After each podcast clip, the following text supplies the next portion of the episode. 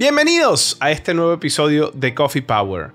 Bueno, hoy vamos a hablar sobre estrategia de datos y cómo implementarla. Para eso nos trajimos al señor Tito Neira, que como ustedes saben y ya han visto acá en varios episodios de Coffee Power, es especialista en el tema y es el hombre que sabe sobre la data, el analytics, el A I y todo esto. ¿Qué es estrategia de datos? ¿Cómo implementarla? Recomendaciones para empresas en cuanto a mejorar su estrategia de datos. O para ti, si eres una persona que estás en el mundo de Analytics y quieres saber cómo implementar una buena estrategia de datos en tu compañía. No te despegues que aquí ya comienza este episodio de Coffee Power. Bienvenidos a Coffee Power, un podcast de tecnología, desarrollo de software y liderazgo. Semanalmente conversaremos con un experto para que tengas más herramientas que te ayuden a alcanzar el éxito en esta era de la transformación tecnológica.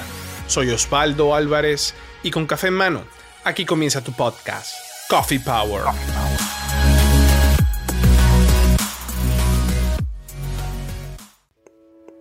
Ilustre don Tito Neira. Hola, Os, ¿cómo va todo? ¿Cómo está, hermano? Bien, bien. Aquí eh, probando la experiencia de grabar un sábado. Un sábado, sí. Miren la cara de dormido que tiene Tito. Y yo también debo tener una cara distinta, ¿no? Claro, es diferente. Tenemos una iluminación aquí distinta para, para variar, para ver qué tal. Nos contarán sí. Si les gusta o no les gusta. Sí. Bueno, don Tito, hoy vamos a hablar sobre estrategia de datos, que es un episodio que usted me había prometido desde hace... Seis meses. Desde, desde hace seis meses. Le tomó seis meses a decidirse, eh, preparar. Así que, bueno, vamos a tratar de sacarle todo el provecho aquí a don Tito Neira. Y cuéntame, hermano, ¿qué es esto de estrategia de datos? ¿Cómo se come esto? Bueno, yo creo que eh, antes de definirlo me gusta diferenciarlo, ¿cierto? Normalmente las empresas usan los datos para operar.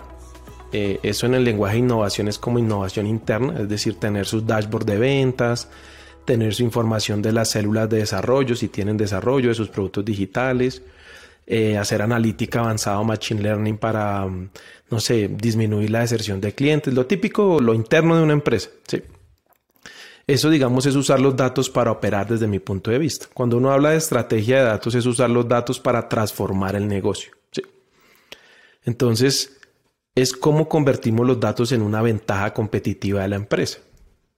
Si definimos ventaja competitiva, es que los datos me permitan diferenciarme, eh, ser mejor que la competencia, sí. Innovar en nuevos negocios. Y esa es una visión diferente a usar los datos para operar. Porque para operar, pues yo tengo mi dashboard, mi modelo, pero mi operación sigue igual. Cuando, lo, cuando hago una estrategia de datos, lo que pretendo es que a través del uso de herramientas, técnicas, algoritmos, yo pueda transformar mi negocio. Si lo veo de esa manera, estamos hablando de estrategia de datos. Y lo que vamos a hablar en este episodio, pues, eh, está relacionado y visto desde ese punto de vista, la estrategia de datos, transformando la forma de hacer el negocio y buscando nuevas formas de rentabilizar a sus clientes. Sí, y eso tiene que ver mucho con las organizaciones que ahora dicen que son data driven, ¿no? Que correcto. La, las organizaciones ya, ya va, es como decían, customer first, ¿no? Sí. Que el, el cliente primero. Ahora, ahora tú ves el cliente primero, pero el cliente genera una cantidad de información que es la información que se interpreta para poder tomar mejores decisiones en beneficio del cliente. De acuerdo, ahora, y, lo que y, tú estás diciendo es algo un poco ahí, pero más completo, ¿no? O sea, no sí. Solo el cliente, sino todo. Exacto, porque, porque digamos, ahí tiende a confundirse eh, ser data-driven sí. con transformar el negocio. O sea, yo voy un poco sí. más allá, porque data-driven es una, des, una empresa que toma decisiones basadas en datos, ¿sí? Sí. Pero aún puede ser el comité de los lunes que yo reviso cómo me fue la semana pasada y tomo decisiones. Eso es ser data-driven, pero no es transformar el negocio. Sí, y yo en mis charlas siempre doy ese ejemplo de Netflix. Netflix me está dando una recomendación para retenerme como cliente. Me está haciendo upgrades para eh, automáticos, ¿cierto? A través de la misma plataforma. Y no es un comité de los lunes donde se reúne. No, nos cayeron las ventas. No, es el, la misma experiencia del usuario a través de los datos que hay detrás de la experiencia, capturando nuevos usuarios, reteniendo nuevos usuarios. Sí, esa es, esa es como la diferencia. A veces, sí. a veces es costoso, digamos, poder explicar bien esto. Pero no necesariamente que yo tome decisiones basadas en datos quiere decir que mi empresa okay. tiene una estrategia de datos. Ok, ok. Y Tito, cuando se habla de una estrategia de datos, ¿hay distintos tipos de estrategia o simplemente es una estrategia general de la empresa para transformarse?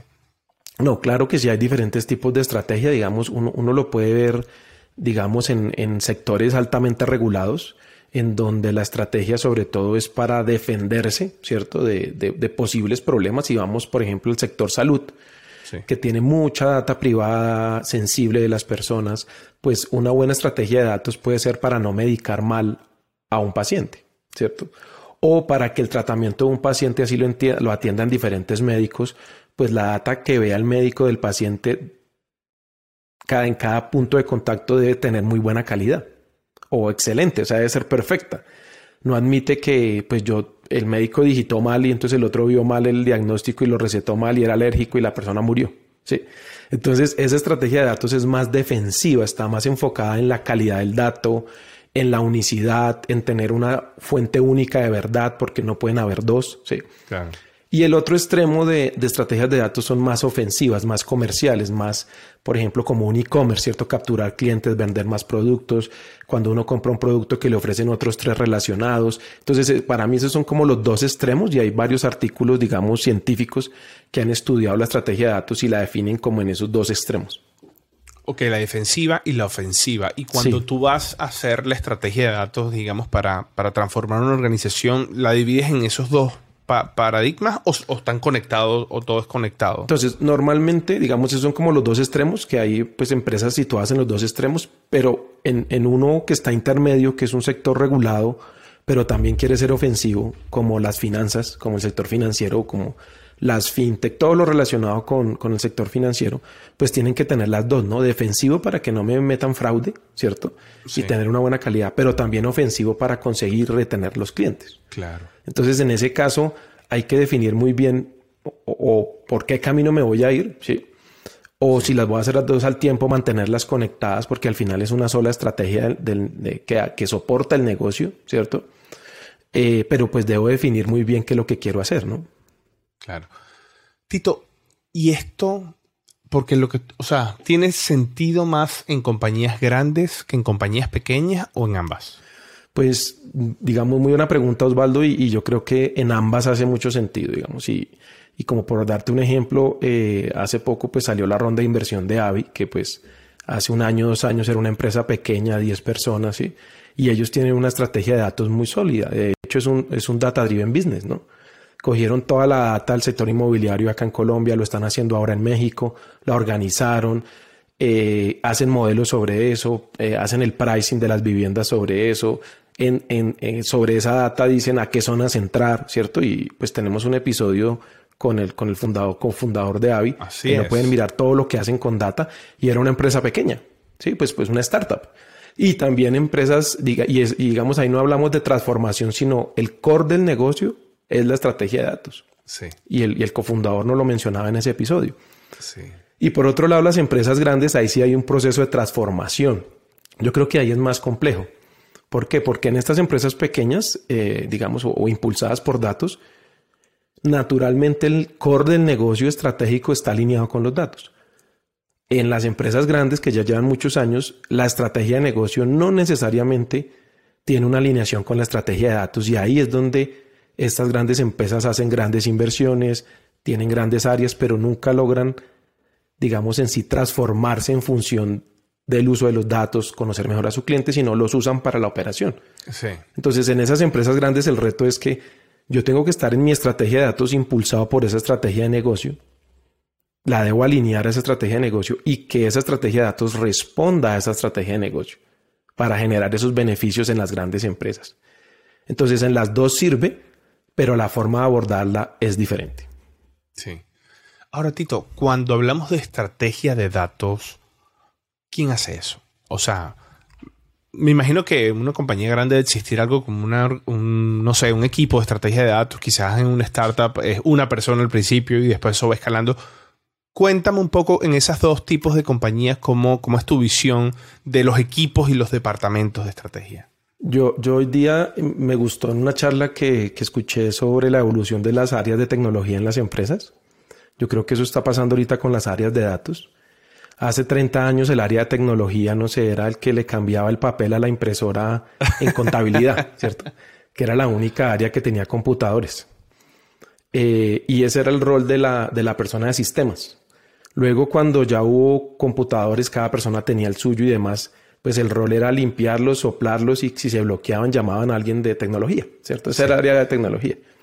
Sí. Seguramente no había una vicepresidencia porque pues para limpiar los computadores una vicepresidencia pues no hace sentido. Eh, muy seguramente esa, ese rol dependía del, del de contabilidad o en, no, en algún lado lo ponían, ¿cierto?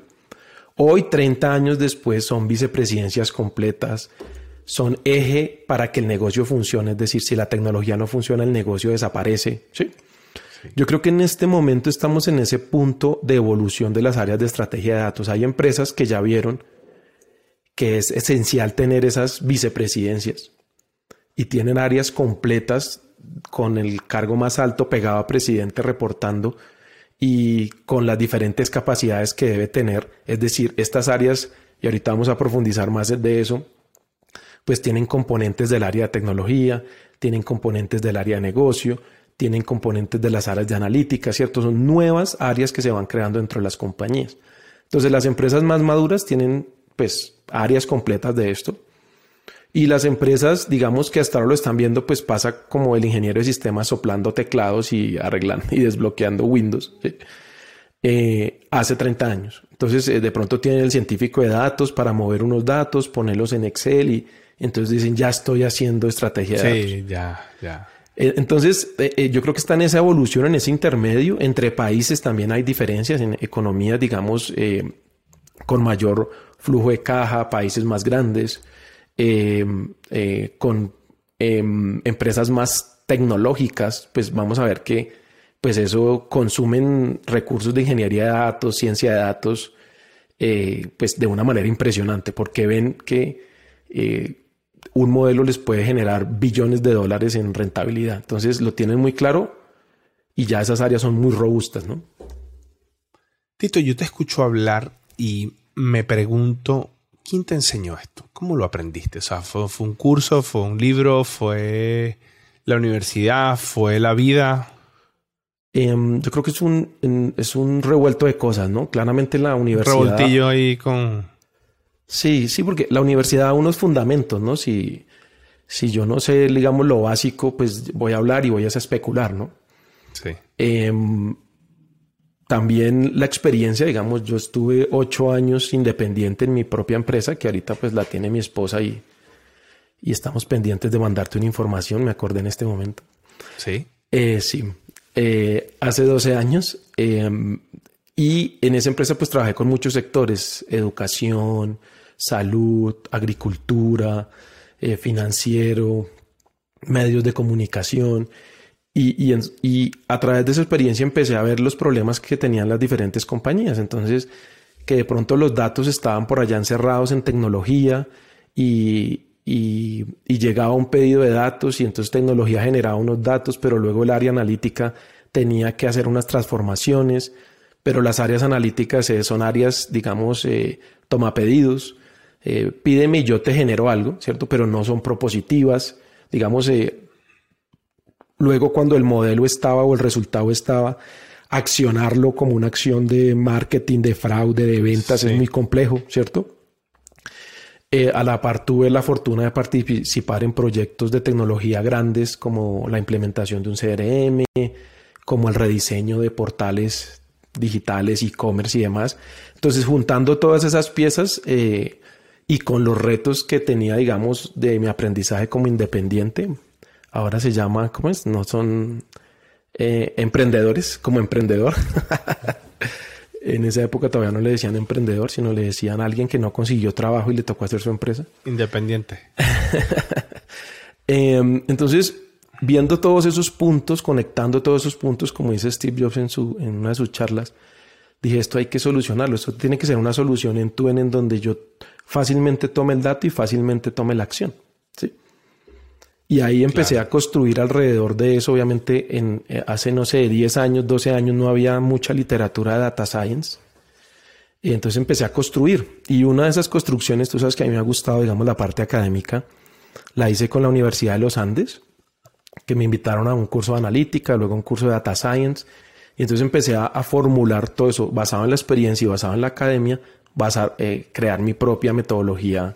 Claro. De, para diseñar estrategias de datos en, en, en las empresas, ¿no? Ya hoy hay muchos autores que hablan de estrategia de datos. Para mí, para mí muchos de ellos cogieron como libros que tenían de, no sé, arquitectura de datos y le metieron tres cosas de negocio y ya dicen esto es estrategia de datos. O el de Data Science que tenía pues los modelos analíticos, Machine Learning, Deep Learning, no sé qué, y le meten tres cosas y dicen estrategia de datos. Eh, de lo que he leído, digamos, los estudios más juiciosos están en universidades, están en Harvard, eh, que de ahí sacan lo de la estrategia ofensiva-defensiva que hablaba ahorita, y algunas consultoras, ¿sí? Pero, digamos, en el momento de operacionalización, realmente generar un impacto en la empresa, es donde creo que hay mayor reto, ¿no? Porque como claro. consultor uno llega y propone y se va, pero que la empresa adopte eso y lo lleve a su operación en el día a día, creo que es lo más complejo. Mucho más complejo. Claro. Tú, cuando estábamos, cuando estábamos produciendo este episodio, tú me mencionabas algo de, en este orden, personas, procesos y tecnología. Pero me decías, ojo, os, tecnología solo cinco por ciento. Sí. ¿Por qué? ¿Qué es lo que pasa? Estos temas y los temas que los dos trabajamos pasan mucho por qué tecnología, la actualización, lo último que salió, las últimas versiones, ¿cierto? Pero normalmente si la estrategia de datos dentro de una empresa la tiene solo el área de tecnología, se enfoca en la tecnología, ¿sí? Entonces entregar mi proyecto funcionando, pero no las otras partes de la estrategia de datos. Y en el modelo que yo trabajo, digamos, tiene cinco partes. Uno es alinear eso con el negocio. O sea, no solo cambiar el C R M porque la versión que tengo es vieja, ¿sí? O hacer estrategias de Big Data porque pues toca hacerlo, ¿cierto? Es la evolución es lindo, natural. Porque suena lindo, porque, porque, porque es la moda. Claro, porque es Big Data Cloud. Entonces tengo nuevos perfiles, aprendo nuevas cosas. Chévere, ¿sí? Pero no hacerlo por eso. O sea, para mí... Eh, Claramente tiene que pasar por tecnología porque eso me da velocidad, me da estabilidad, me da muchos beneficios, escalabilidad, pero no es el foco. Para mí el foco es defino mi estrategia de negocio y cómo una vez la defino con las capacidades actuales o con las ventajas competitivas actuales voy a crecer el diez. Pero si le pongo una estrategia de datos adecuada que tiene datos, analítica, interacción o diseño de experiencia de cliente y tecnología, ¿sí? O sea, son esas cinco partes: negocio, datos, explotación, diseño de experiencia de cliente y tecnología. No voy a crecer el diez, sino el doce por ciento, digamos, o el catorce por ciento. Eso lo debo tener claro antes de arrancar. Y no, no usar la tecnología porque la tengo que tener o porque la debo actualizar. De hecho, puedo tener la tecnología, ¿sí? Pero si no tengo la estrategia, o sea, el modelo me dice que esta persona se va a ir mañana, y me demoro dos meses para sacarle una oferta, ya la perdí. Claro. Sí. Entonces, cuando lo veo solo como implementaciones de tecnología y no transformo el negocio, porque esa oferta tiene que pues estar, pero marketing o bueno, o producto o la unidad de retención saca ofertas anuales, pues ya la perdí. Sí. Entonces, por eso digo que y, y pongo y decía yo del cinco por ciento para hacer énfasis, porque aquí uno suele perderse, ¿no? Cuando normalmente doy estas conferencias y monto estrategia de datos ta, ta, ta, y muestro la arquitectura, eso se ve en el, cuando era presencial, se veía en el, en el auditorio todo el mundo con sus celulares a tomarle foto a la arquitectura. Decían, no, porque eso es el cinco por ciento. Claro. Conectémoslo claro. con el negocio primero. Y eso implica que deben haber roles específicos, personas específicas que hagan cosas nuevas, que ese es uno de esos, ¿cierto? Cuéntame de eso. ¿Qué roles? ¿Qué roles? Tú, dentro de tu estrategia de data, ¿qué roles incluyes? Mire, hay, hay, hay un rol, por ejemplo, importante que es el rol de negocio, ¿sí? Que eso puede salir del mismo negocio actual, o sea, de lo que tú quieras transformar. De hecho, es muy útil porque él conoce todo el negocio, claro, sabe los problemas bien. que hay, sabe. ¿Sí? Subject matter expert. Exactamente. Esa parte es muy importante, ¿sí? Ese experto del problema de negocio es importante. Aunque tiene que tener ciertas características. No nos sirve el experto, no, es que llevamos diez años haciéndolo así, ya intentamos todo y así es que está bien. Sí, no, exacto. Tiene que estar abierto. Open mind. Exactamente, tiene que tener ciertas características y de pronto en algún punto hagamos, y, y puede ser una buena idea, un episodio de, de esos roles y hablar de esas características de pronto sí, con claro. expertos de selección y demás. Ese rol de negocio es bien abierto a los datos. Mire, si yo, por ejemplo, en, en, en, en un periódico que trabajé, en, que es El Tiempo acá en Colombia, que tiene portales y demás, el, el vicepresidente de suscripciones impresas era muy abierto. Me decía, venga, su área es el cerebro y yo soy las manos. Dígame qué hago. Estos expertos de negocios son claves. ¿Sí? No me está diciendo, no, yo ya lo he hecho por veinte años así, no.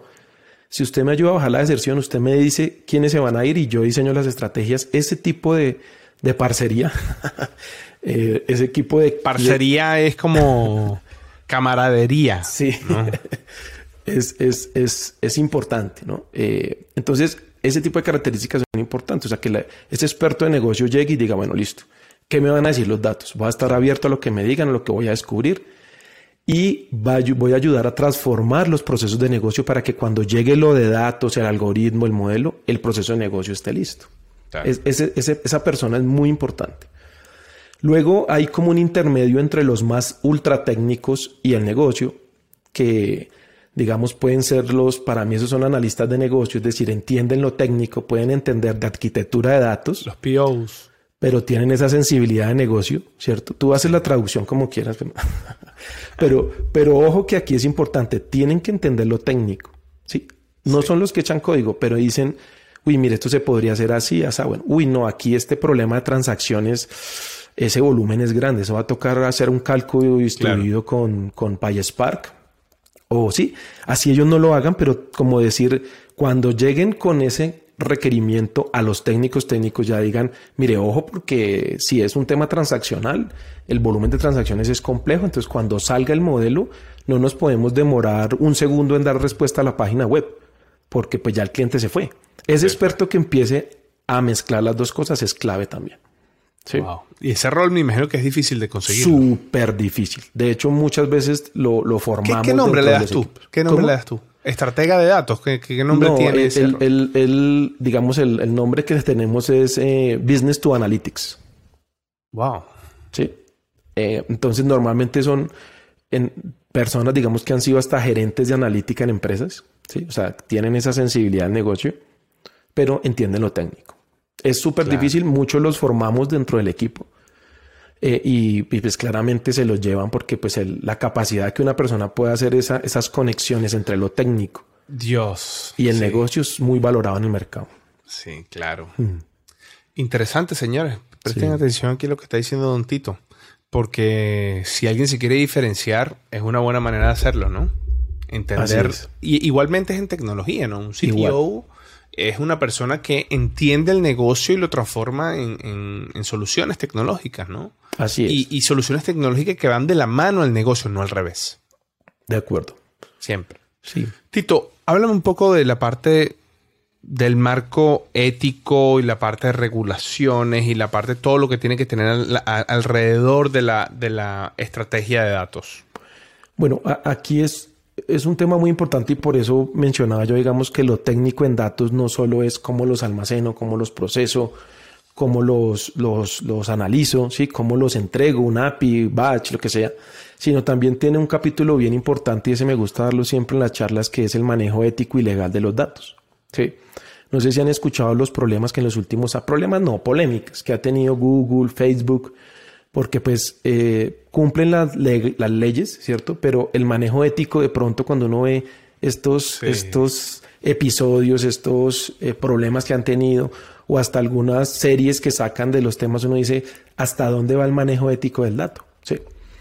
Entonces aquí entran unos roles muy interesantes que en una charla que daba pues específico sobre esos roles es, bueno, ¿quién está encargado? Así como tenemos el Business to Analytics, el P O, el B O, como se llame, el ingeniero de datos, el científico, ¿dónde está? El, o sea, debe existir un rol que normalmente son abogados, ¿cierto? Pero ahí va a ser lo mismo, tiene que entender lo técnico, porque no solo es cumplir la ley, sino cómo cumplo la ley. Entonces hay roles muy interesantes también que son esos, esos roles de, de manejo ético de datos. Wow. De, sí. Sí. Entonces ahí vemos cómo esto empieza a cruzar otras profesiones. Entonces el abogado que entiende y qué hacemos nosotros o qué he hecho yo en las diferentes empresas en las que trabajo, digo, listo, hay ley de protección de datos también. A nuestros profesionales del área de estrategia les toca entender la ley, ¿cierto? No es, no, entonces yo cojo aquí uno a uno y le hago una recomendación uno a uno. No, venga, el cliente no autorizó eso. Ay, entonces no le hago recomendaciones. No, sí puedo hacerle recomendaciones, pero no uno a uno, por segmentos. Sí. y segmentos mínimo de cuánto, ¿no? De mil, no sé, un número mágico, digamos, ¿sí? Entonces ahí usted no le está hablando a la persona, sino resume lo de mil parecidos y les hace una recomendación. Ah, no, la persona sí autorizó en el disclosure que le hicieran recomendaciones personalizadas y, a, y nos dio la data para hacer eso. Ah, bueno, las podemos hacer. ¿Sí? Claro. Entonces, ¿y cómo los abogados entienden la ley de cada país, de cada geografía? Y también le ayudan al negocio y le ayudan a la estrategia de datos a, cumpliendo la ley, poder generar también negocios alrededor del dato. Entonces ahí salen unos roles completamente nuevos eh, que, que pues también hay un nivel de especialidad, especialidad importante, porque hay que entender la ley, pero también entender lo técnico, que ese sí. es el reto. Oh, wow. Lo interesante como, como los roles de, de, de que existían antes, que no tenían que ver nada con tecnología, ahora también tienen que entender porque su marco ahora es digital, ¿no? De acuerdo. Y como ellos también tienen que poder reaccionar entendiendo lo que sucede dentro de los, la tecnología, ¿no? Que, que es importante. Sí, total. Tito. Ahí te pongo un ejemplo antes de, de, de pasar de tema, que es normalmente las regulaciones regulan los datos. Sí, los datos que capturan de la persona. Pero no hay regulaciones que regulen los algoritmos que se construyen la basados en esos datos. La explotación de la data. ¿Sí?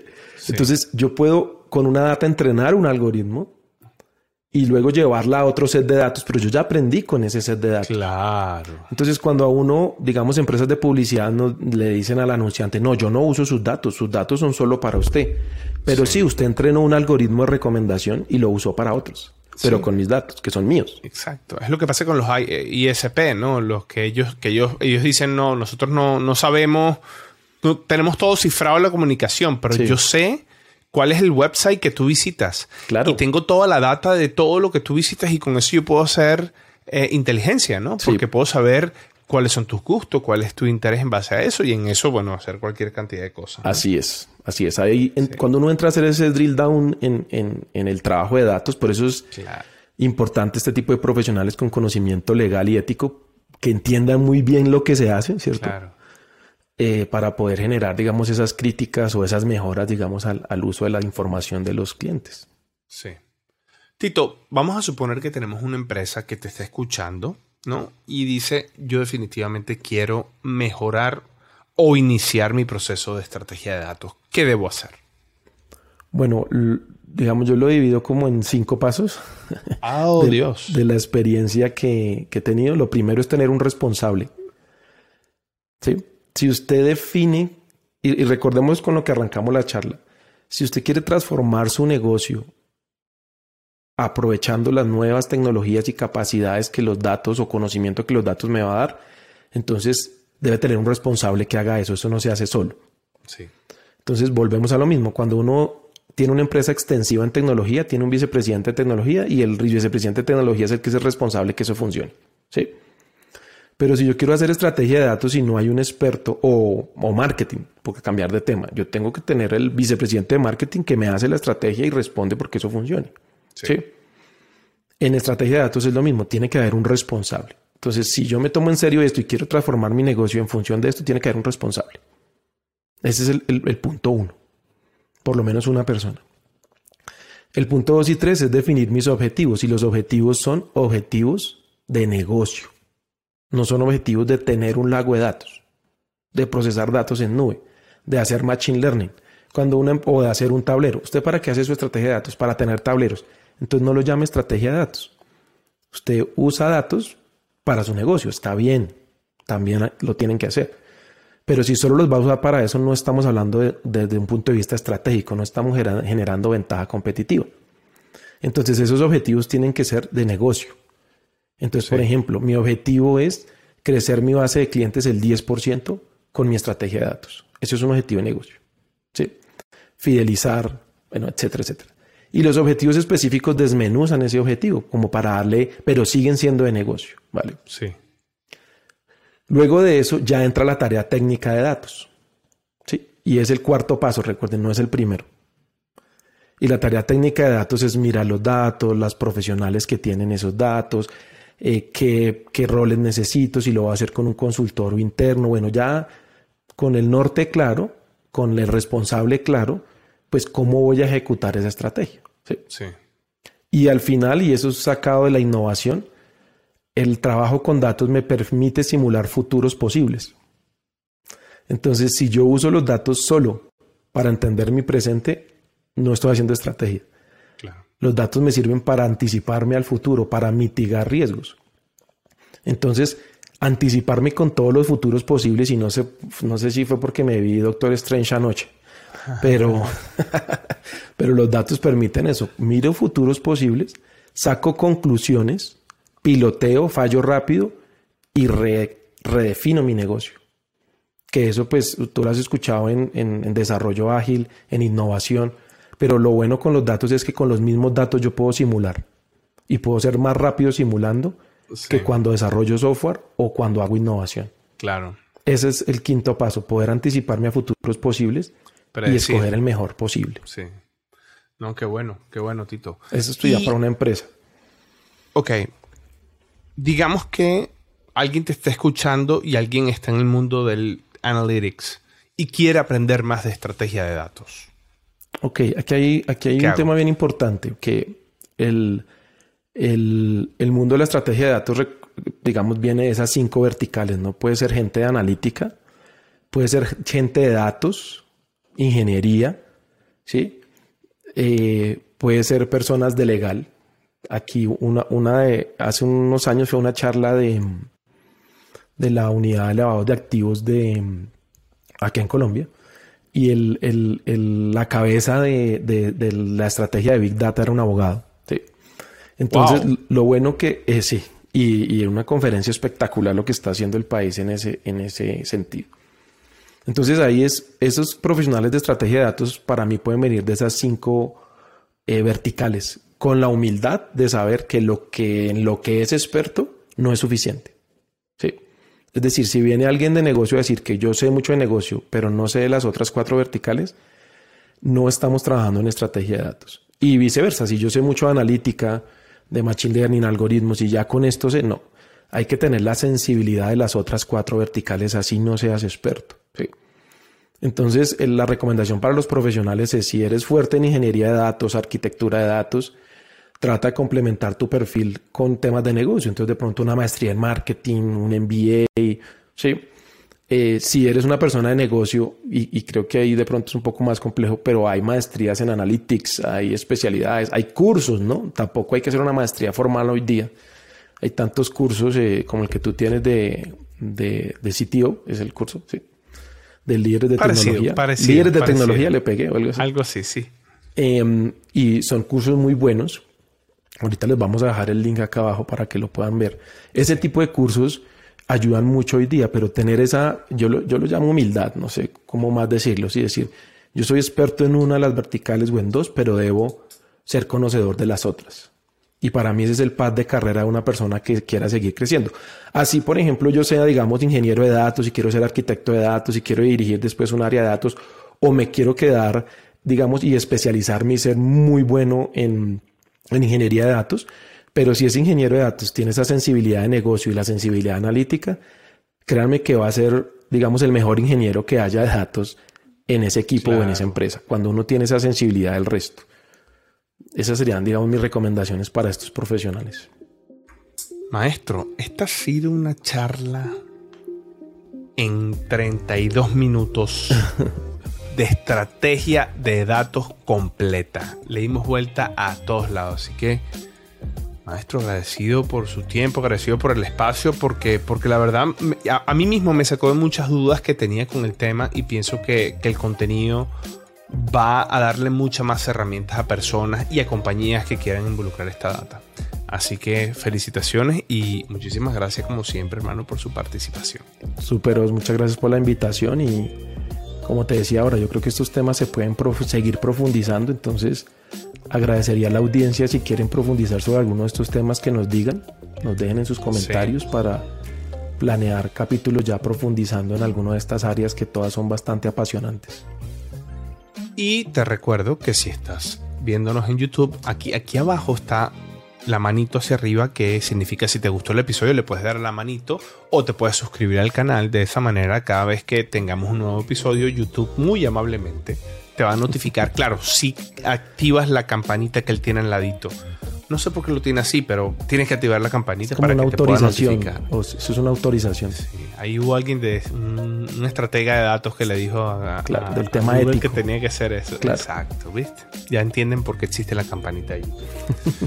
También estamos en Spotify, en Apple Podcasts, en Google Podcasts. Pero bueno, pero como es un video show, les recomendamos que si quieren vernos estén acá en YouTube. Gracias por escuchar o por ver este episodio de Coffee Power. Chao, chao. Chao. Te presentamos nuestro curso de liderazgo en equipos de ingeniería de software en Udemy. Un curso donde aprenderás sobre estimaciones de proyecto y levantar capital, ensamblar los equipos de desarrollo de software, definir los paths de carrera, tanto la que es cien por ciento técnica como la carrera de gerencia o la carrera de liderazgo, manejar los cuellos de botella y la burocracia, entender el verdadero rol del líder en una operación de software exitosa y, por último, acelerar la operación.